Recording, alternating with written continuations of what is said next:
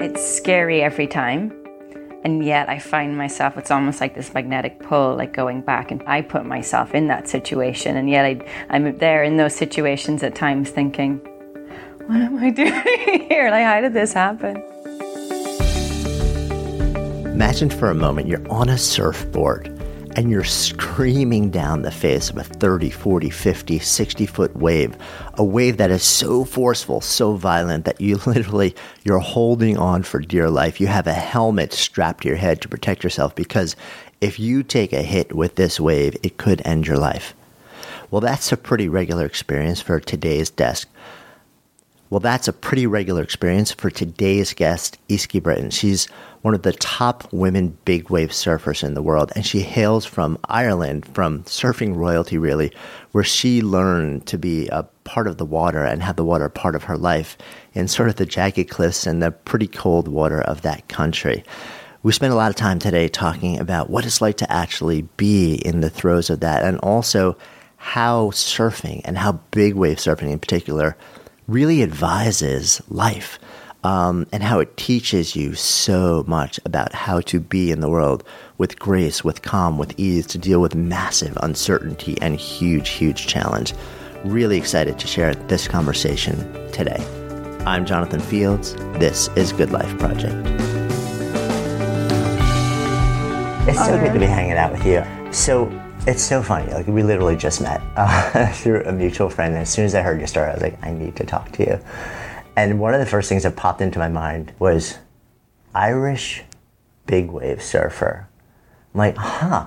Like I never in my mind like associate like big wave surfing, even surfing. And I'm not. And, and granted, I'm not not all that much in the surf world, but with growing up in Ireland, also so I'm curious, take me back a little bit. Like, how does this story begin? Yeah, it, well, it, it goes right back to my very naming, Easkey. It's the name of a place on the west coast of Ireland, and it's a, uh, it's a famous surf break. Mm. So I'm named after a wave, and it's my dad's favorite surf break. Uh, he's one of the first pioneering surfers in Ireland, himself and his brothers, like back in the 60s. And so was, is that kind of when surfing hit Ireland? Pretty much. The, the surfing as we know it now, yeah, that's uh, it reached Ireland around then and they were the first to sort of start surfing in the northwest in Donegal, which has now become quite a famous like surf spot for big wave surfing and right. other things. And the name Easkey comes from the Irish word for fish, iasc. Ah, so oh, there's a lot in a name.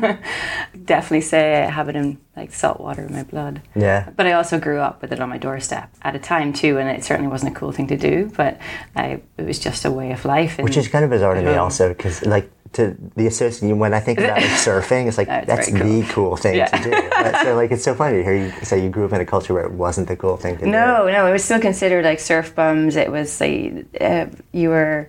It was still very like underground counterculture. Huh. Dad being a real nonconformist, and my mum surfed as well as a teenager, which was really unusual. Yeah, and I, it just when you grow and you're raised in that environment as a kid and you just don't question it. It seems natural. That's your your home.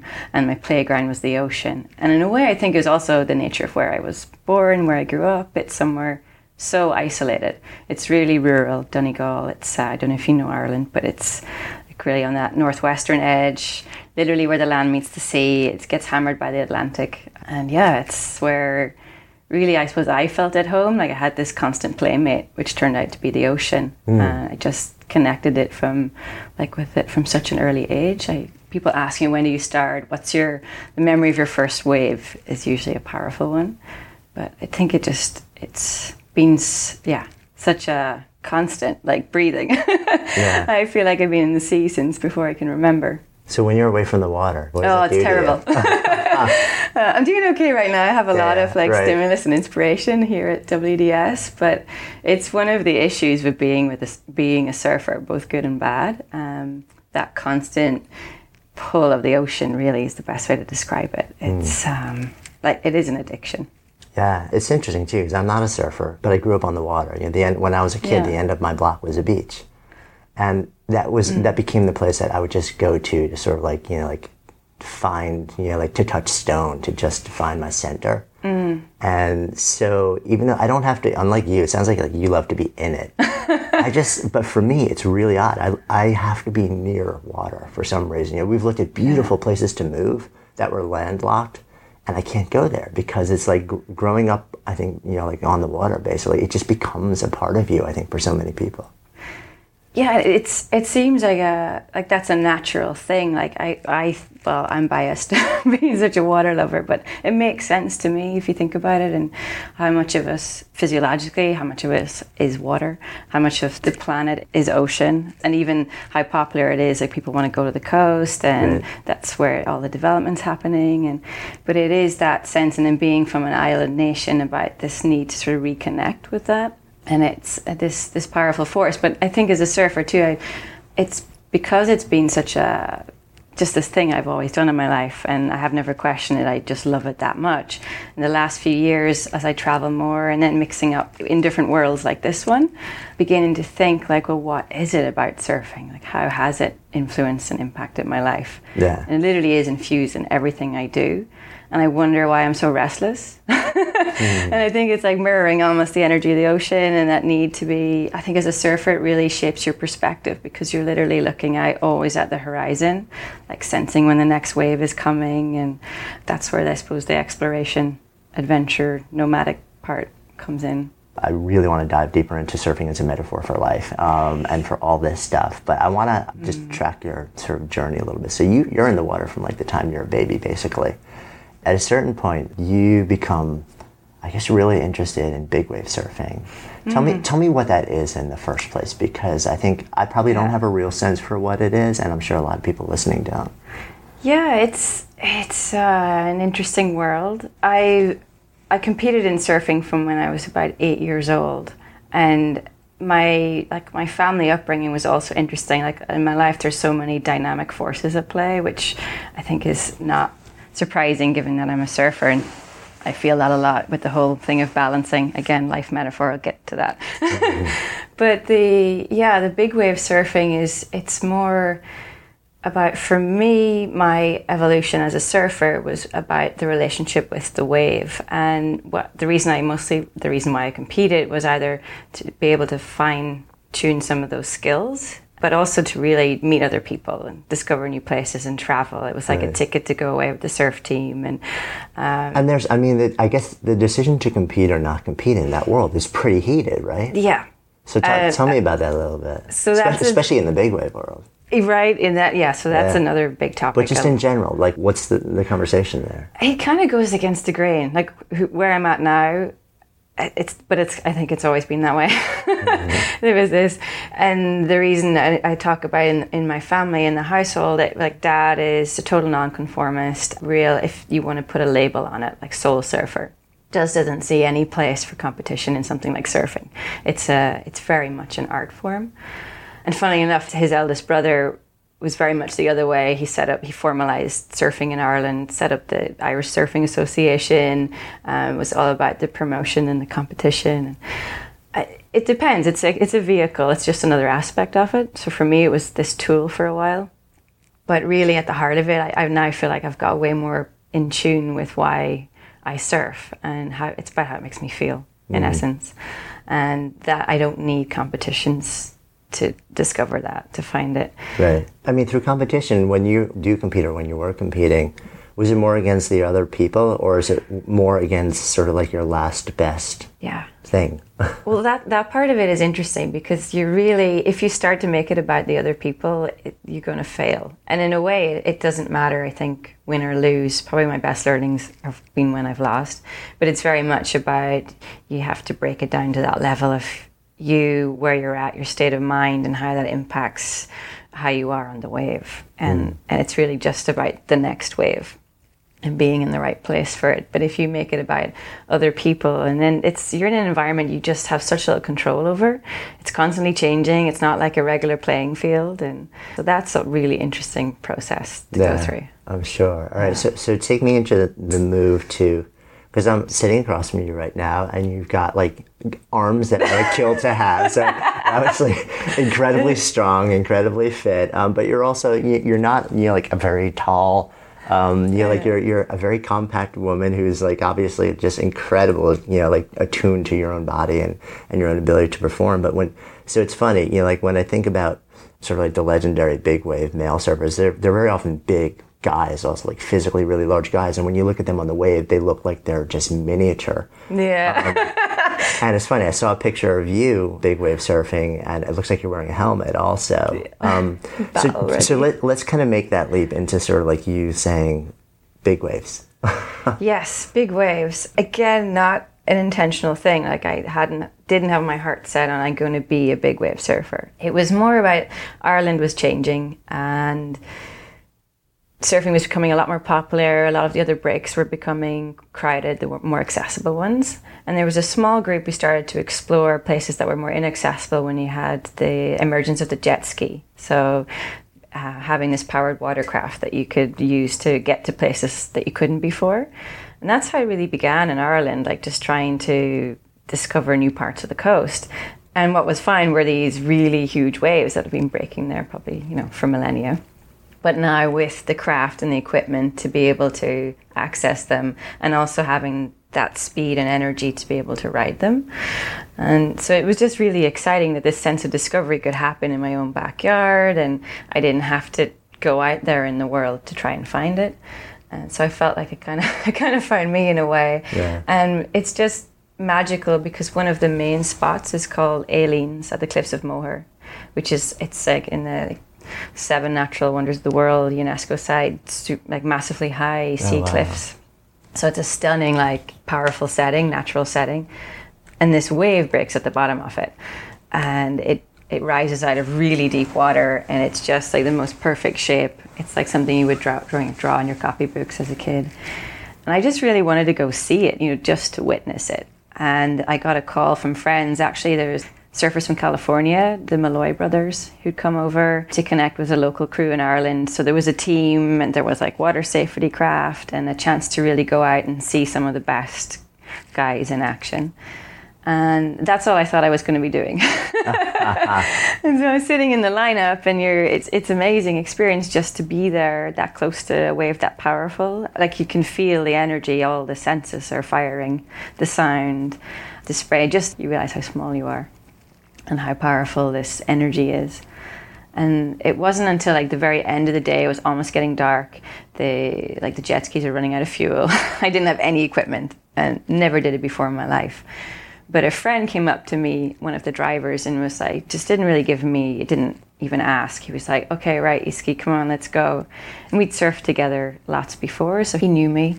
And I just, I guess, and I figured it's a, at that time is the best place to do it. You've all this, really skilled watermen, and I, yeah, I just didn't really think about it. Mm. And I had, you know, I had all the wrong equipment. This you wear an impact vest, like a extra layer for protection because you're going at such speed that if you hit the water, you need to hold yourself together, and also a bit of flotation because you get held under a lot more. And the board itself is a specialized piece of equipment, so it's a lot heavier because you're being pulled along, it's called tow surfing. Mm-hmm. So you hold on to this rope at the back of a jet ski. It's totally different dynamic because you're in relationship with someone else. You're really trusting your partner, the driver, who sets you up to get on the wave. Got it. And so you're very much along for the ride, and you have to be in tune, I guess, with that moment that you want to let go. That's your choice. And so the first time I didn't let go at all. yeah, I, was, I, was, just going to say, I was, I, was like, there's no way. Like, You're just clinging on. That's right. It's like, I feel good. I'm safe. This is terrifying. It's awesome, but it's terrifying. I'm going to just ride this one now. Yeah. What do I do? It's a very different sensation. And, and you're strapped in as well. There's like foot straps on the board, ah. which is very alien to me. And yeah, but the next so we went so you circle back around for the next wave that's that's coming. And how big waves are we talking about here? I mean the first time i did it it was it was about like 15 feet. Right. Um, maybe some 20 footers that day. So that's like three or four times higher than you almost. A lot bigger than me yeah. Yeah right. Definitely it was a good 20 foot face like wave wow. face that i was on. Yeah. And it's funny because you you're on it with all this speed as the wave's still growing. So you're going to lose that sense of the actual size until afterwards, and maybe you see a photo and mm. oh wow, okay, that yeah. was coming after me. And so yeah, that moment of letting go is when you commit. So you went back in. yes, that was so. I I was hooked. I mean, it's such an adrenaline rush that you're being carried along by this wave, and God, it's hard to break down. Is there a sense when you're in that place, mm. like? Are you feeling, are you scared, are you exhilarated, or are you, is the moment just almost suspended? Like it's almost like an otherworldly place and like th- there isn't beyond emotion, beyond experience. It just, it just is. Because people ask me to break down the actual, like, that of wave riding. How does that feel on those big waves? And that's, it's, that's really what it's more like. It's like this extended pause, suspended moment, like the real time ceases to exist. So it's really hard to describe. And it's it's the before and the after. Like there's the build up where you're hyper focused. And then really at that moment where you let go, it just shifts into something else because you've already committed. Like there's no going back even yeah. if you want to. And also there's no controlling the outcome. Like you have no idea what the wave might turn into. And you're just you you're picking your line and and that's it, like trusting in that process. Yeah. And, and usually and then it hits you when you've either literally hits you when you don't make it or it hits you when you you finish the ride and then you realize all that emotion and energy that was there yeah. kind of explodes. But it's not until afterwards so that you're aware of it. Right. Uh, tell me what what does it feel like afterwards? Do you remember the first time afterwards? Yeah.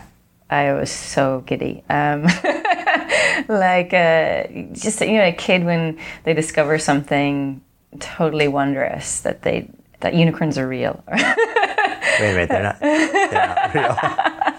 but it's, no. it's really it's that kind of childlike joy is the best way to describe it. Like there's nothing else matters. It's a heightened. It is a huge adrenaline rush, um, and just this amazing sense of, of euphoria. I mean, it lasts for quite a while, but not not so long. So that's what keeps you probably going back for more. It yeah. is like getting your fix. Which is, uh, which I guess my guess is then. I mean, are there sort of two types of people? One person who you hit that end point and like the thing that happens in your brain is, oh my God, I want to do that as much as I can for the rest of my life. Take me back. And the other person is like, I've checked that off my list. never, never again. again. right. yeah. So I'm thinking I'd probably be the second person if I ever came close to doing anything like that. It's a strange one because I always have this, like, it's scary every time. And yet I find myself, it's almost like this magnetic pull, like going back. And I put myself in that situation. And yet I, I'm there in those situations at times thinking, what am I doing here? Like, how did yeah. this happen?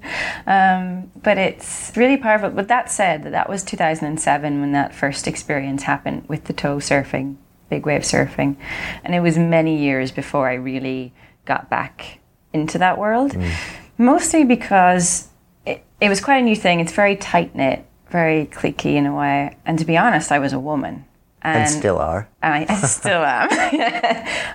in that world, which is so heavily male dominated, surfing anyways, and in the big wave world, there was no one else, and still is no one else in, in Ireland, no other women doing it. Um, and it's starting to connect with other women around the world. There's just not that many of us. Talk to me about that a little bit more, just about sort of like the culture of mm-hmm. surfing mm. and and women in that culture. It's an interesting one in, in big wave surfing. I think it's where actually women are starting to make the biggest leap forward, breaking down the that gender barrier that mostly exists in our perception around how the media want to play it out. Because in that world, it's although it's it seems really physical, it's so much more psychological. Like you to be so emotionally in tune with yourself. It's your mindset that matters most. And I also think like what attracts me to it is the sense you're in this environment in big waves and it just strips away all the other kind of bullshit or fears or doubts you might have they pale into insignificance and it really doesn't matter in that context i think whether you're a man or a woman it's like we, because it's such an intimate relationship with the wave and yourself that none of those other things really come into play for mm. personally. So what is it that's kept? I mean, you said it's still largely largely male dominated field. What is it? What do you think it is that's kept? It's always weird to ask you, like, will you speak on behalf of all women? Which is always like a bizarre conversation. So, so I'm not even going. To, but just in your, like in your experience, like, what is it sort of like about the culture and the experience that's kept it still to this day? Like many, like a long time after really surfing has become mainstream, still Yeah. so much more men than women. Well, there, there are perceptions. Like there's a stereotype of what a big wave surfer should look like, and then as as a woman, you come along and you know you're you look like me, and it doesn't quite fit the mold. And I think it's also a, a trust thing. And community is so important, even more so in big wave surfing. Even though it's such a solo pursuit, you really are on those big days also relying on each other. Like you want to know you have each other's back. And so it just takes trust, like to be and you also have to there's this sense of doesn't matter whether you're man or woman this applies and you have to like you prove yourself be able to be up for the task to literally like rescue someone pull someone out of the water if they need it. And everyone knows what each other's capable of and that you trust in that. And for me i got lucky because my tow partner is my cousin. So there's that family bond. Right. I of dragged him out into it. But the back to the gender thing, it was more maybe something that I I like created a glass ceiling for myself um, because I felt that yeah people ask me are you not really scared or what's your greatest fear and I was never so afraid of, of the waves. Uh, it was a, a different relationship with the surf, but it was more about this fear of other people's expectations and that I wouldn't quite measure up to them because I was a woman. Because it's a, it was when you do this, you're breaking new new ground and and riding what some people consider to be impossible waves. It's such an exciting thing, and it's always like, wow, the first woman to surf Mullaghmore, or that was such a big wave for a woman. I mean, if you're a guy, it's like, that's just an awesome wave. That wow. But the gender thing always kind of came into it. And I hadn't realized how it subtly gets in there, and you realize that I was out there like thinking, God, I can't afford to screw up because if I do, then it'll be because I'm a woman, not because that was just a really nasty wave and, and shit happens. And so, uh, yeah, I'm happy to say I broke through that. Yeah. So it was more. You think it was more just internal with you? I mean, do, did you feel like if you had gotten taken out by a wave, not killed, but just you know, like everybody, everybody has bad waves. Um, Yeah. You know, like that people would look at it and say, well, that was you know, like she couldn't, she couldn't take it because she was a woman instead of a man. Like, was that actually a conversation that was happening in your head? I think, I think it wasn't and, and that I guess the second was like, do you think that that would have been legitimate? Like, do you think that judgment would have actually been made of you? Well, it didn't happen to me, but I saw it play out for another uh, female surfer who's incredible woman. She has really broken a lot of ground in the big wave surfing world, a Brazilian called Maya Gabeira, And she rode that wave in Portugal. It's gotten a lot of media coverage, uh, Nazare. And it's like the it's the biggest waves in the world that have ever been ridden. And she had a really horrible accident there a year, a couple of years ago. And it, it was there was this big media debate and it like sparked up on like you know national news stations here in the states and across Europe. And but it was very much so about whether she was fit to be out there or not because she was a woman. Not that this you know it's such a crazy situation to be in. These waves are on the edge of what we should be surfing or not as human beings you know never mind you know for anyone. And uh, that just that kind of shocked me and realized well that is actually a reality there. And I, I just thought well i don't need to own that because i don't really believe in that. So why am i letting that hold me back? And i felt it blocked my sense of belonging like why i was really out there. I'd lost touch with that. I'd like disconnected from that. And i thought like yeah i began to doubt. Maybe maybe i shouldn't be out here like what am i doing here and until i had this really amazing session like literally it was the experience of, of one wave that I felt, you know, when you have those moments in life where everything aligns, it just flows, you're so in tune, and you've something like literally breaks. Yeah. So You tell me about that wave. let go. uh, I remember the date, even that, that's another thing in surfing, like literally a, a wave only lasts moments, and yet it just carries through in your life as, as this really powerful thread, I think. And that was the 21st of December, winter solstice, 2013 and it was one of those days that was there was there had been loads of swell like lots of uh, big wave days that had gotten lots of buzz. And when that happens, you get a big crowd and lots of media, and it's really busy in the lineup. And this day was it was more of a quiet one. It was kind of off the radar. It was really unexpected. It was just a window of a few hours where like all the conditions aligned, like the weather, the wind, the, the swell. It was building, and it's the biggest surf I've ever been out in. It's like 30, 40 feet on the faces, and but just me and my cousin and a couple of our friends, like a really tight local crew who've trained together, and we just took it in turns. Like, so there's a team that would, you know, go out and choose the waves they want to ride, and then the other group would do the safety. Like, we'd watch out mm. for each other. So that was lovely. And there was just another friend of ours, a photographer, and like that was it. And my mum on the headland for mum. right. You know? Freaking out, like just like praying like well, she takes photos, like she says she, that's her like, you know, way of coping, like looking through mm. the lens of a camera. Ah. She has this like protective barrier. but it was that day where I realized what I really love, like I come most alive when I'm in experiencing, I guess, the beauty of nature, literally. Uh, it's like been like that since childhood. And I realized it was that simple. Like I was out there because of my love for it. Like to be in this environment that was just so awe inspiring, so powerful, like that I was constantly like on this edge with myself, having to challenge myself and take that leap into the unknown, like again and again. But it was such a personal thing, like intimate. I owned it. And then the process of it was one of those times where everything really slowed down for me because I tend to be, I rush like really fast, one thing to the next, constantly moving, even sitting here. Mm-hmm. and that was a different day. Like there was this stillness almost, and then that stillness stayed even in the movement, like in that active wave riding. It was one of those rare moments where you get to slow it all down and become an observer, like a witness to yourself. And I think it was because I, instead of focusing on, like, even that day we went out, I thought, I'm just going to go out and look at it and then see how I feel. And then I, you know, I got closer and closer. But those baby steps, but in each moment being really in tune with how I felt, like the breath, the, the wind, taking all of that in, but not just letting it, just processing it without really analyzing it for once. Mm. And so there was no judgment, no judgment on myself, no expectations. And it just opened up this, yeah, this space inside me, really. Mm. I kind of gave myself permission, like, yes, I do belong out here. Like, I want to be out here. We're amazing at being able to block ourselves from experiencing our own joy, I think. I don't know why that is fully, but I think it happens too when you're really passionate and driven. You kind of forget to just remember why you're doing it. yeah. Yeah. If that makes sense. No, it absolutely does.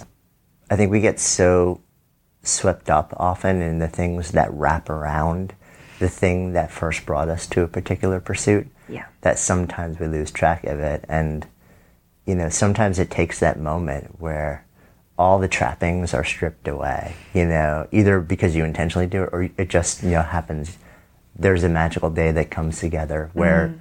the circumstances set up right, where it's all that uh, that other stuff just isn't there, and yeah. you go back to that like you know moment that you know lit you up about it in the first place, and so it's almost like you come full circle, and you're like that, you know, and and it never leaves you when you find it again. Yes, it doesn't. It's it's amazing. That was a real gift that day, like one of those those turning points. Yeah and it even it's like that the other aspect of it too it's like that relationship with the surfer and the wave again. Is this it's like a mirroring process. And that you can only do that like ride those waves. I mean sometimes there's maybe an element of luck but a lot less so when you're in waves of consequence like that. And it really comes down to that like you have to let go. You can't hold back. There can't be any fear or doubt. And it really is like this it's sort of a mirror to who you are and how I mean it's not about being fearless it's rather about really embracing your vulnerability which is I guess the bravery part or what it really means to be uh, without fear mm.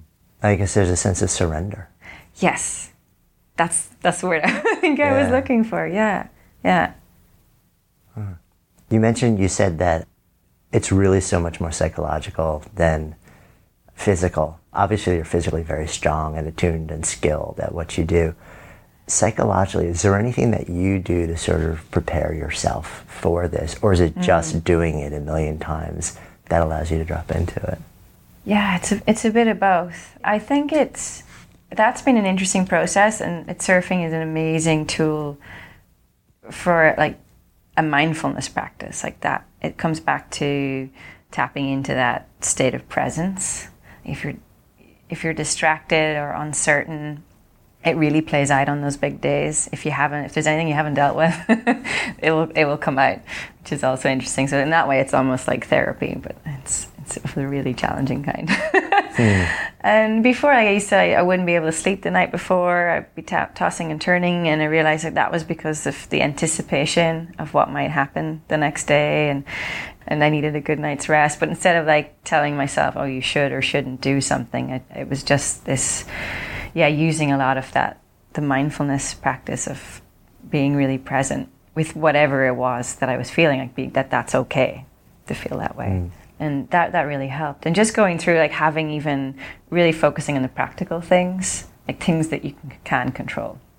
Like having my kit ready checking the jet ski loading everything up like going through all those steps in a way also helps get you grounded. So it's yeah. sort of like a, it's not just the actual checking it's the ritual yes. of it that kind of drops you into it like signifies okay i'm moving towards this thing now and it, i have to shift my mindset appropriately. Yeah and it's interesting too because everyone has their own way of dealing with it yeah. and and then i'm there i'm with a crew of it, it's all male and so it's also interesting to see how how people cope differently with everyone also has their fears like and in different ways cope with it. So some people like some of the guys they say they won't go to the headland and look at the surf beforehand because it, will just freak them out. So that we launch at a harbor and you have to like drive around before you see the wave. Um, and then other people go, no, I have to see it before I go out. And it's, you know, everyone has a different ritual. Yeah. One of the things you shared was that, you know, when you were tossing and turning, you know, part of it was because you were concerned about what might happen. So mm. we haven't really t- talked to me about what is it really like if you go down in a wave that size? I mean, I don't know if you want to go there. Oh, yeah. Or, or, or, whether it's just like, you know, don't talk about it because of jinx or whatever it is. But, mm. you know, mm. just, I'd love to get a sense of just the power and what it, like, yeah. when it doesn't go right on a wave that size. It's, yeah. It's hard because it's almost a case where you don't, you not, don't ever wish it upon yourself. But it's weird because if you've gone a while where it hasn't happened, you begin to, gets worse. But it, it's happened a few times. In a way, it's, it's an interesting thing because it's you just know it's it's an almost an inevitability like no matter how good you are because it's such an unpredictable environment anything can happen in an instant. And then all of a sudden you're in a situation that you, you don't want to be in but you you are. And so it is in the case of I'll just wait I'll deal with that you know if and when it comes. So part of it is preparation uh, preparing for that moment and that really helps psychologically as well. Mm. So to do that, you prepare with breathing exercises, like a lot of the free diving exercises and breathing techniques are really, really good. I don't think you could ever hold your breath for too long.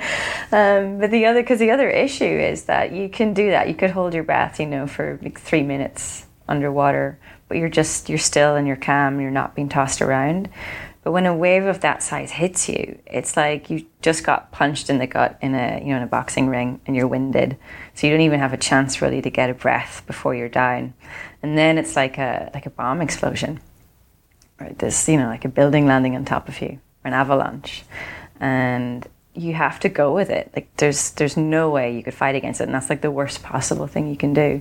And so again, it's like this big act of surrender and being really still. Like you have to almost relax into it, even though it's just you're just being thrashed around like a rag doll. And I mean, there's some things you can do. You try to, you know, to make yourself small and hold on tight. But for the most part, you're better to go with it until it's ready to release you, and then and then you find your way to the surface. So, I mean, how long could you be under for? It's strange to tell. If you're under for like even 10 seconds feels like a minute. Mm. 20 seconds, two minutes. It's, it feels way longer than it actually is because it's such a physical, uh, intense experience, like workout um, with little air in your lungs. And so that's the, I mean, that's the thing why you, why the psychological part's so important. You have to go to that calm, quiet place in your mind and not really think about what's actually happening. And if you train, then you learn to become really body aware and know that like what the signs are and what your body's telling you and not to freak out because you're actually capable of surviving far more than we think. Mm. And the importance of having, you know, really good crew training, the safety. Like people might look at you and think, you know, you're just crazies. Uh, no water, but there's a lot that goes into it to make that moment possible. And then, yeah, then some things go wrong. Have you ever been around a situation where things have gone really south? I've definitely been out there when you know I've I've gotten hit by a wave, uh, but and then afterwards it's such a strange feeling like you kind of don't feel like you've got very little control of your body because you've just been it takes a while to work through your system. Yeah. But I mean the best thing to do is to once you sort of regain your breath to get back out there. I mean that was my big question, right? Is yeah. like do you just sit out the rest of the day or are you on the next tow out because you want to sort of say like no i'm actually capable.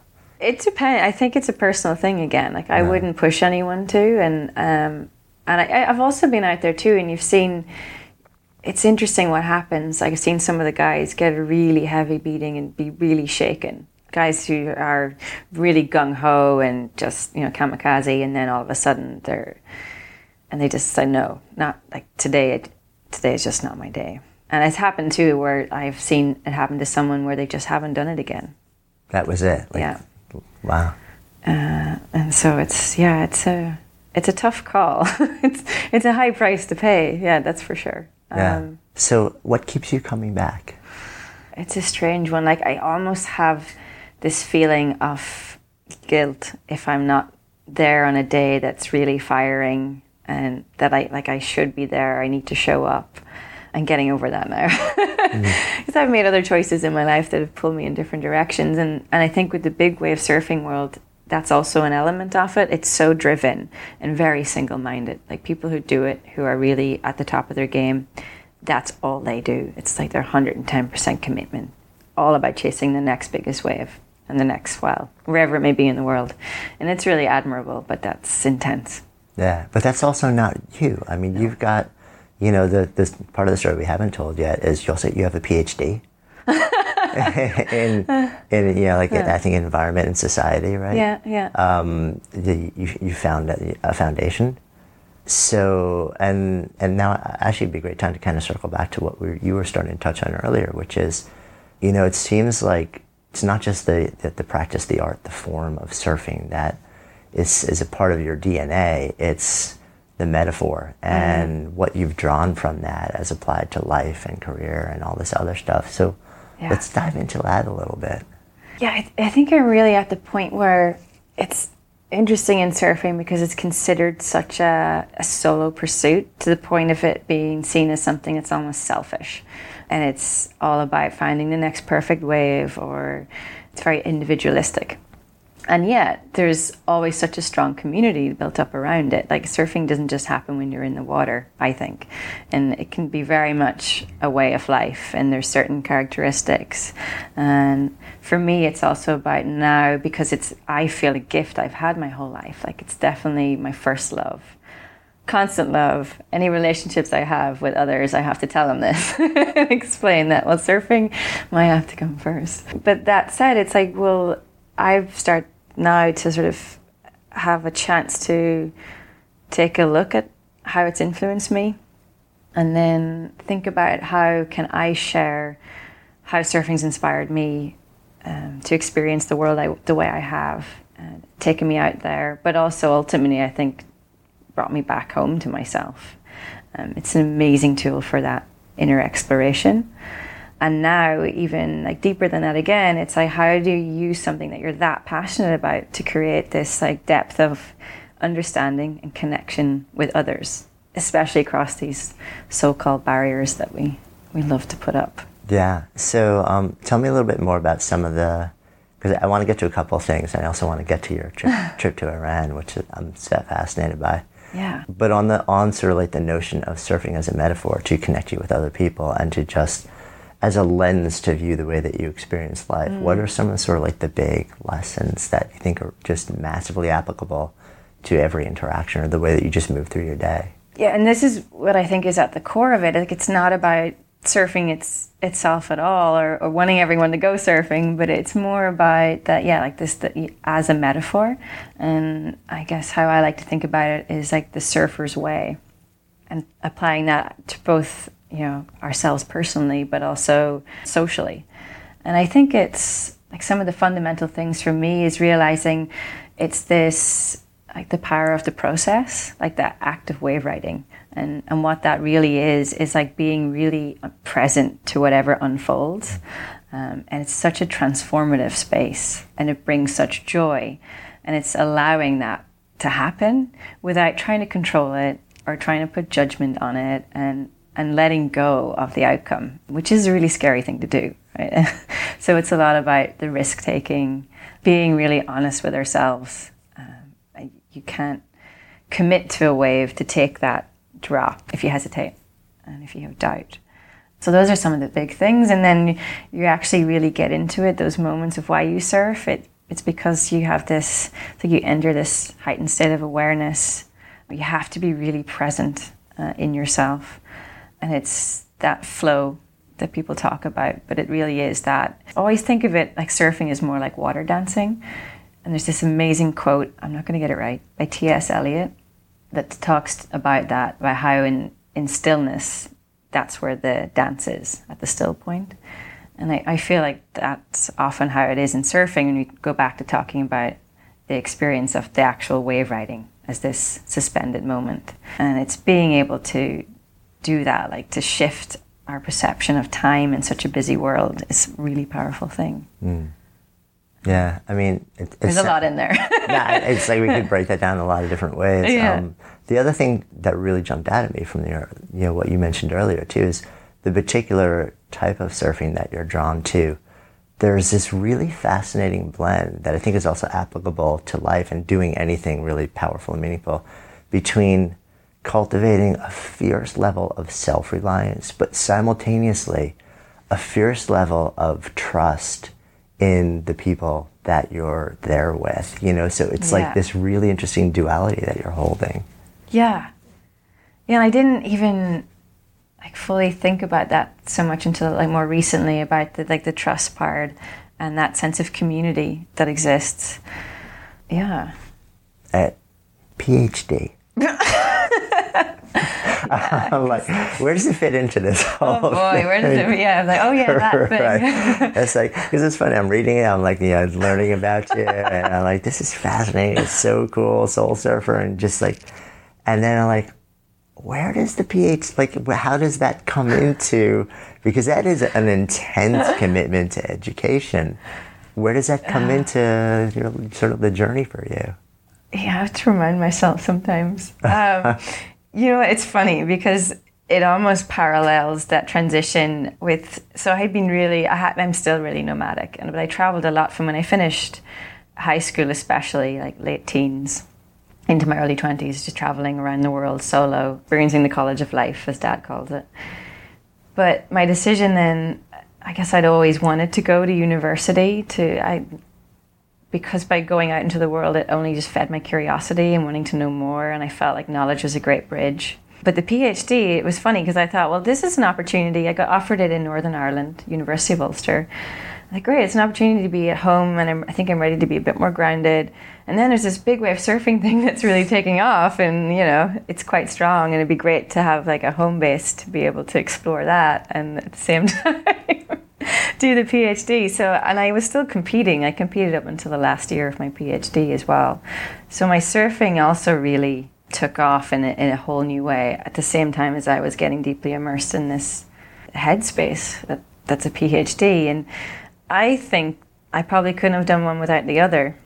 Hmm. It was like it's such a it was a real disciplining time, and then I needed the surfing as the release as well. Like I couldn't have done the PhD if I wasn't also surfing, but it's a it's a tricky balance. yeah, I would imagine. And it's funny, I, like I could see how I can see the relationship where it's like it, it would be, you know, the, the surfing was a really powerful release for the stress and the intensity of the PhD. But it's interesting. It's like, how is the PhD sort of like necessary, like to do the surfing? I mean, I guess it, it's really feeding two different, two very different parts of you. Yeah, it's also that coming to terms with that that there are all these different parts to me that make up the whole. Yeah. but uh, it's very hard because, especially in that world, as I, I became like more and more part of it uh, in academia, you get over how many years undergrad? Like seven years of being institutionalized almost, and having that depth of training and skill in, in that kind of a craft, and then having this lifelong craft of surfing, and all these other things in between and this creativity and artistic background from my parents. But yet you're being very much boxed in, especially in something like in an academic setting. Yeah. And even in surfing, it's like, so when are you going to be done with your studies and let's go surf? And, and then you're in academia, it's like, when are you going to, you know, commit to being in your disciplinary box? And yeah, so that was. So it seems like your answer to both worlds was I'm not. Yeah. but but but so interesting to me also because you said earlier that in the, the world of big wave surfing and you know it's the type of thing where it's like you're 110% in you Yeah. know it's like the, the people who are doing this it's like it consumes absolutely every part of them and like that's their lives 110% and you're kind of saying and and like uh, and my curiosity there was you know is that because to stay alive in that world you have to be that fiercely devoted to it or is that just the expectation in the culture or some blend of it Yeah. I wonder now because it gets back to the competitive part too. Yeah. For me, I what attracted me to the big wave surfing world when I really get down to it was also this environment of collaboration that was so different to how it had been in the competitive world, which was really isolating. And then seeing how the, the competitive element, because industry and money and commercial side is is really behind the competitive scene. And it also offers sponsorship which offers a livelihood which you know they sell it as this is you know, you can do what you love and you get paid to chase big waves. What's not to love about that? But there's an edge to it. Like the dark side is that then you it becomes a different thing Mm. and i wonder how much of it is like i've seen how how frustrated some guys some of the guys get when they don't get the biggest wave that day. They're like they're absolutely gutted. They see someone else get it, and they know that damn that's the cover shot and it's not theirs. Or yeah, just this. I mean, as surfers, I don't think we're ever satisfied, anyways. But to see it amplified because it's or the the pressure to perform and the pressure to perform in those situations is just really dangerous. right i would imagine did you ever do sponsorship or were you did you feel that when you did Um, I guess I, I was lucky in a sense. Well, you can see it see it as lucky or not, but I I was with this like smaller company and never given that much money. It's kind of enough to feed my habit, and I also had a lot of freedom then to manage my own budget for the year to decide how I best I wanted to use it to get the results that they would be happy with and that I could fulfill what I really wanted to do, which was to travel and experience new places and mm. and now it's evolved into a place where I guess my whole story is what matters to people now. Like I don't have to be different Easkeys in different worlds. It's all coming together in a way that's really exciting and I can see it happening in surfing as well. I'm with a company called Finisterre.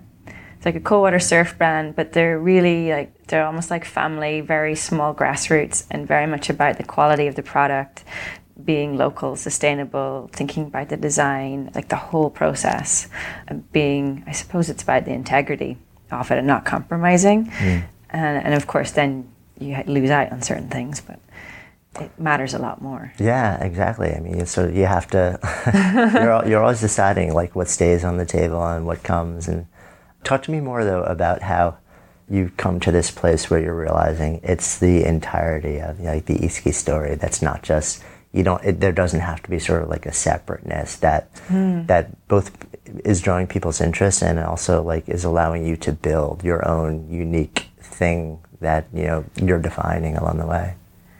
It, yeah, and what made it possible was realizing what I already had, what I already have, which was, hey, I've been doing this thing surfing my whole life, and it's been giving me an amazing set of tools to be able to cope with a lot of life's challenges and how I make decisions and cope with things. And I felt like I was being offered a lot of opportunities, which were really exciting at a time when you think, God, this doesn't happen, I should say yes, and going along for the ride.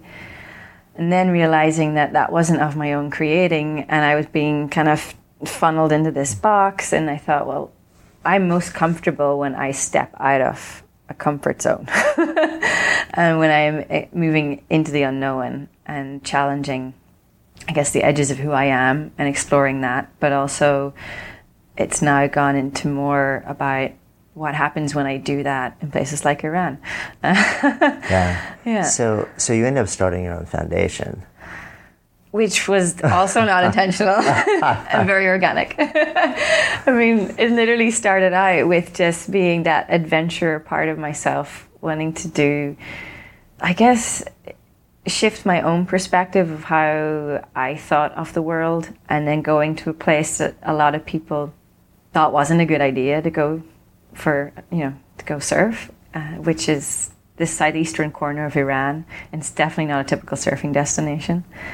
And I was motivated really by the sense of oh god, just my own shocked by my own ignorance of how little I knew about the vastness that is Iran, the Persian culture, and then discovering that it even had a coast exposed to any ocean, like mm. the Arabian Sea, Indian Ocean.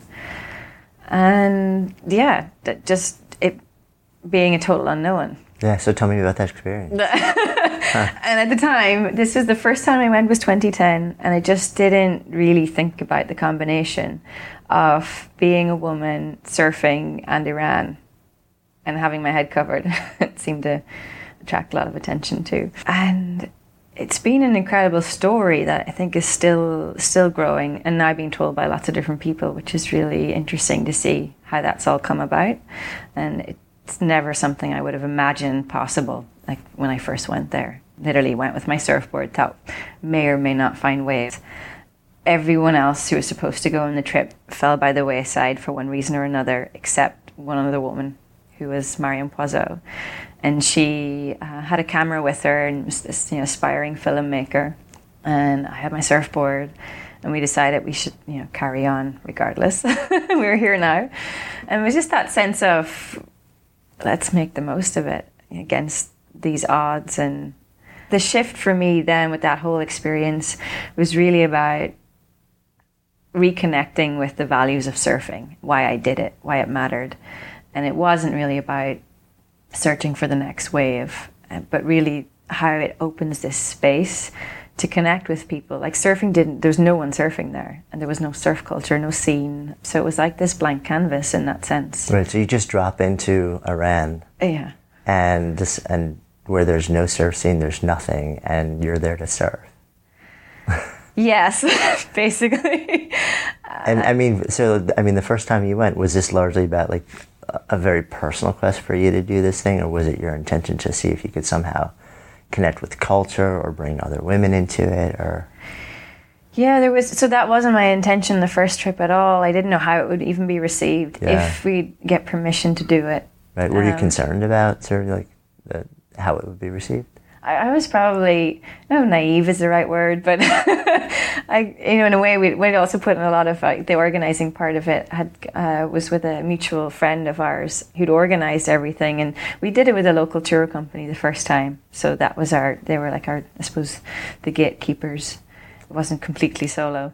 But they'd also never been to this part of Iran, which is like Chabahar is the main main city, and the rest of it is incredibly rural, very remote. Other Iranians don't go there. Like you tell people in Tehran you're going there, they're like, what? Why would you go there?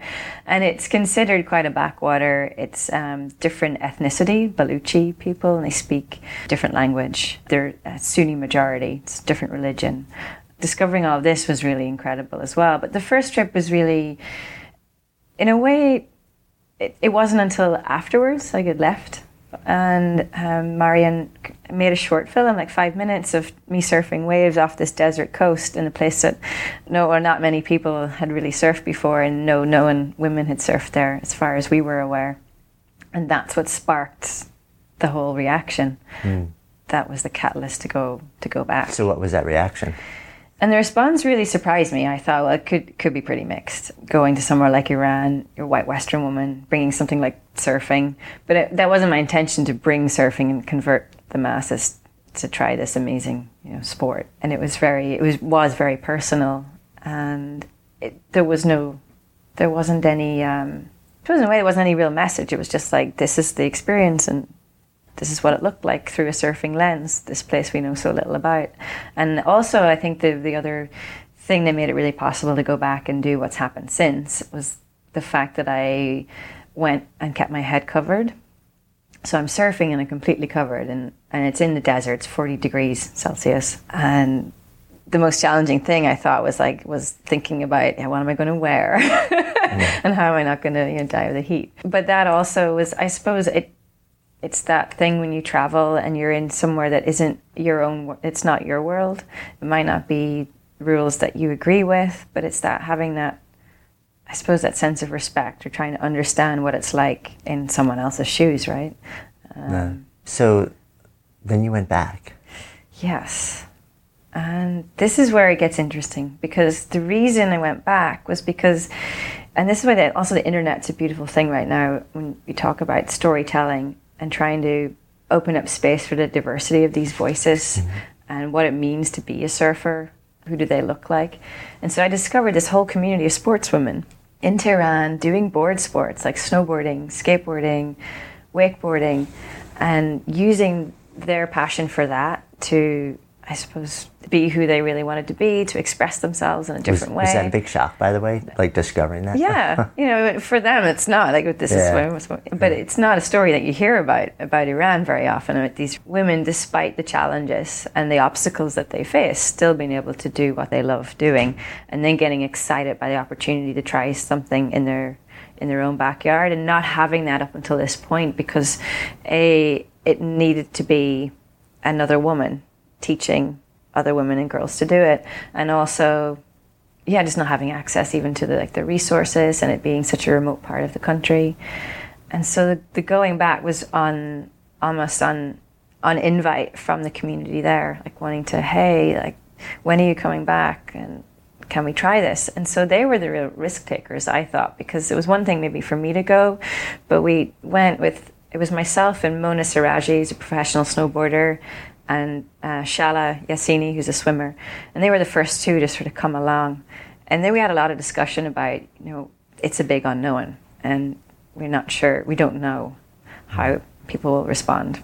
And so, like for the first few days, Marion came back with this also, like to capture the story of it, which has become a documentary since called Into the Sea, mm.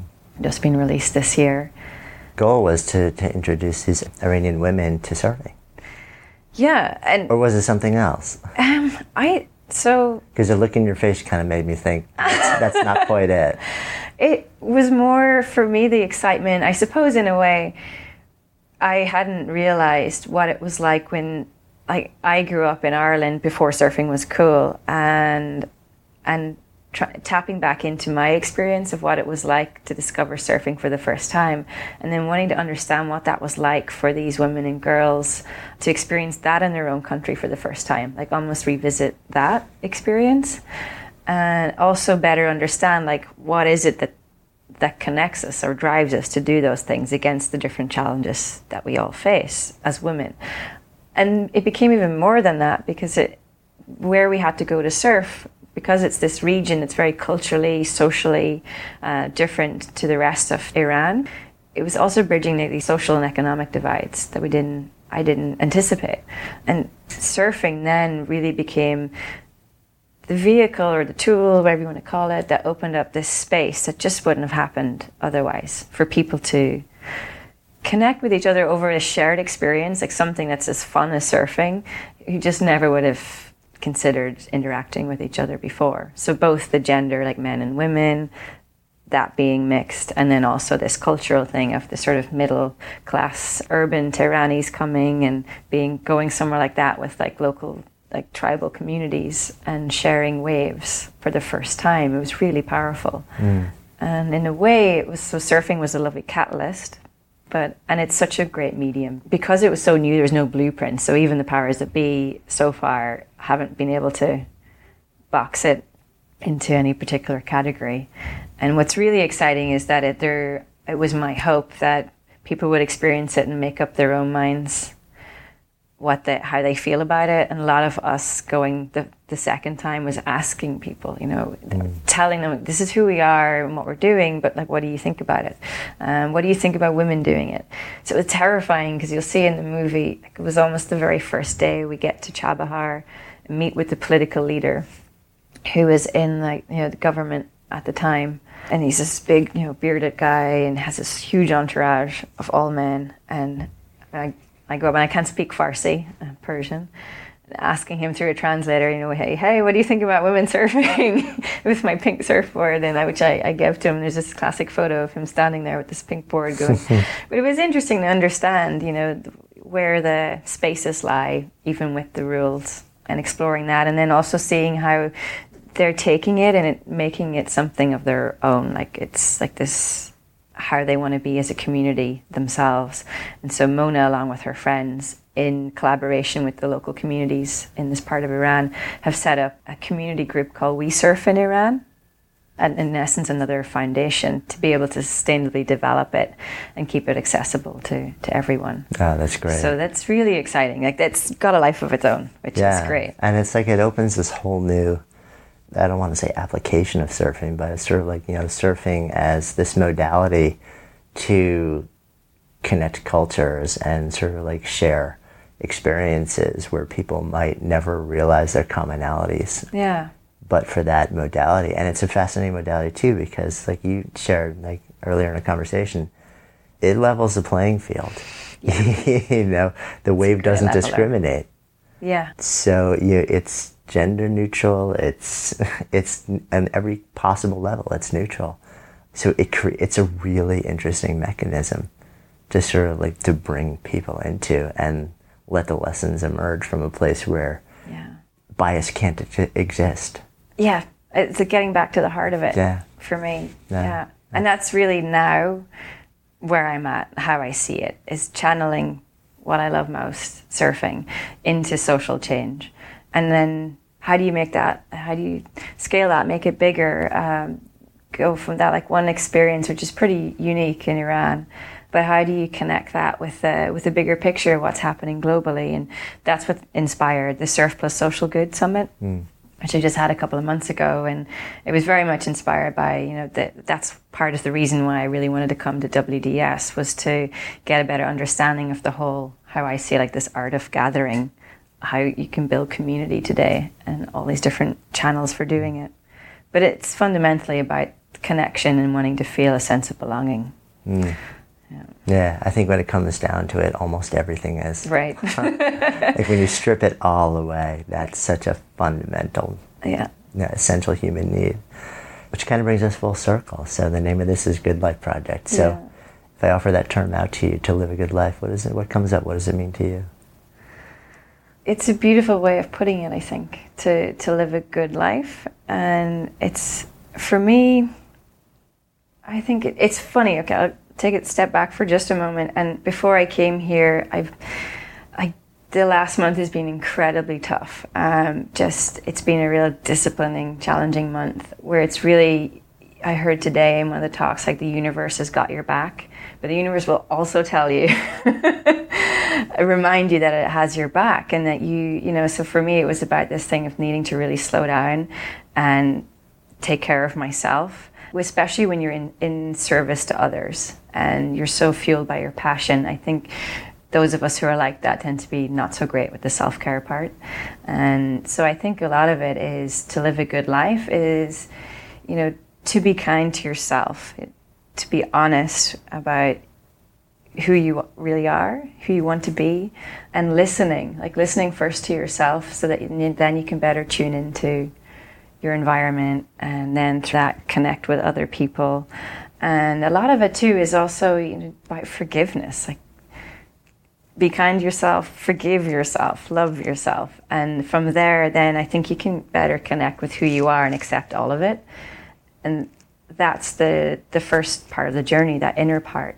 And the next part to living a good life is how do you, you bridge that, the inner and the outer world, which I think is what literally happens when, you know, that the experience of surfing is that for me.